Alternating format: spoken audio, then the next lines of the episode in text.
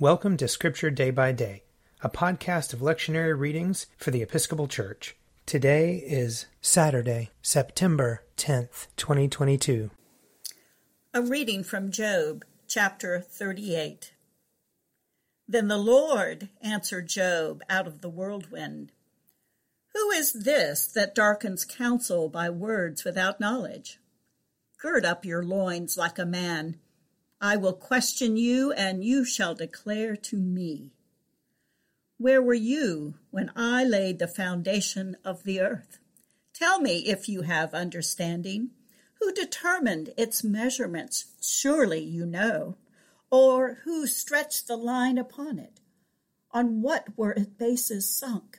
Or who laid its cornerstone when the morning stars sang together and all of the heavenly beings shouted for joy? Or who shut in the sea with doors when it burst forth out of the womb? When I made the clouds its garment, and deep darkness its swaddling band, and prescribed bounds for it, and set bars and doors, and said, Thus far shall you come, and no farther, and here shall your proud waves be stopped. Have you commanded the morning since your days began, and caused the dawn to know its place, so that it might take hold of the skirts of the earth, and the wicked be shaken out of it?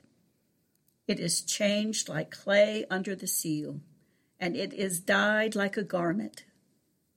Light is withheld from the wicked, and their uplifted arm is broken. Have you entered into the springs of the sea, or walked in the recesses of the deep? Have the gates of death been revealed to you? Or have you seen the gates of deep darkness? Here ends the reading. Psalm 55 Hear my prayer, O God. Do not hide yourself from my petition. Listen to me and answer me. I have no peace because of my cares. I am shaken by the noise of the enemy and by the pressure of the wicked.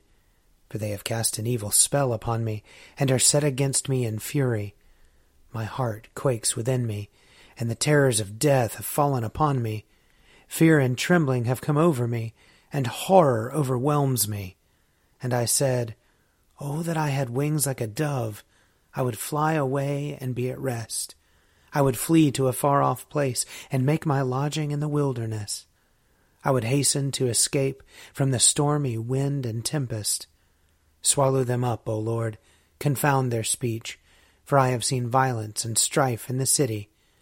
Day and night the watchmen make their rounds upon her walls, but trouble and misery are in the midst of her. There is corruption at her heart. Her streets are never free of oppression and deceit. For had it been an adversary who taunted me, then I could have borne it. Or had it been an enemy who vaunted himself against me, then I could have hidden from him.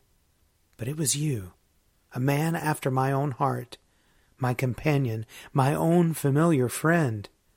We took sweet counsel together, and walked with the throng in the house of God. Let death come upon them suddenly. Let them go down alive to the grave. For wickedness is in their dwellings, in their very midst. But I will call upon God, and the Lord will deliver me. In the evening, in the morning, and at noonday, I will complain and lament, and he will hear my voice. He will bring me safely back from the battle waged against me, for there are many who fight me. God, who is enthroned of old, will hear me and bring them down. They never change. They do not fear God. My companion stretched forth his hand against his comrade. He has broken his covenant. His speech is softer than butter but war is in his heart. His words are smoother than oil, but they are drawn swords. Cast your burden upon the Lord, and he will sustain you. He will never let the righteous stumble. For you will bring the bloodthirsty and deceitful down to the pit of destruction, O God. They shall not live out half their days, but I will put my trust in you. A reading from the Acts of the Apostles. Then the apostles and the elders, with the consent of the whole church, decided to choose men from among their members, and to send them to Antioch with Paul and Barnabas. they sent Judas, called Barsabbas, and Silas, leaders among the brothers, with the following letter The brothers, both the apostles and the elders, to the believers of Gentile origin in Antioch and Syria and Cilicia, greetings. Since we have heard that certain persons who have gone out from us, though with no instructions from us, have said things to disturb you and have unsettled your minds, we have decided unanimously to choose representatives and send them to you, along with our beloved Barnabas and Paul, who have risked their lives for the sake of our Lord Jesus Christ. We have therefore sent Judas and Silas, who themselves will tell you the same things by word of mouth. For it has seemed good to the Holy Spirit and to us to impose on you no further burden than these essentials that you abstain from what has been sacrificed to idols, and from blood, and from what is strangled, and from fornication. If you keep yourselves from these, you will do well. Farewell. So they were sent off and went down to Antioch. When they gathered the congregations together, they delivered the letter. When its members read it, they rejoiced at the exhortation. Judas and Silas, who were themselves prophets, said much to encourage and strengthen the believers. After they had been there for some time, they were sent off in peace by the believers to those who had sent them. But Paul and Barnabas remained in Antioch, and there, with many others, they taught and proclaimed the word of the Lord. Here ends the reading. A reading from John chapter 11. Many of the Jews, therefore, who had come with Mary and had seen what Jesus did, believed in him. But some of them went to the Pharisees and told them what he had done. So the chief priests and the Pharisees called a meeting of the council and said, What are we to do? This man is performing many signs. If we let him go on like this, everyone will believe in him, and the Romans will come and destroy both our holy place and our nation. But one of them, Caiaphas, who was high priest that year, said to them, you know nothing at all. You do not understand that it is better for you to have one man die for the people than to have the whole nation destroyed.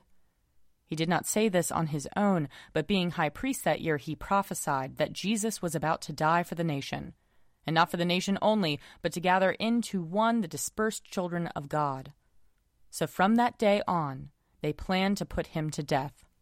Jesus therefore no longer walked about openly among the Jews but went from there to a town called Ephraim in the region near the wilderness, and he remained there with the disciples. Here ends the reading. If you would like to read a meditation based on these readings, check out Forward Day by Day, available as a print subscription, online, or podcast. I'm Father Wiley Ammons, and this podcast is brought to you by Forward Movement. Learn more about our work to inspire disciples and empower evangelists at www.forwardmovement.org.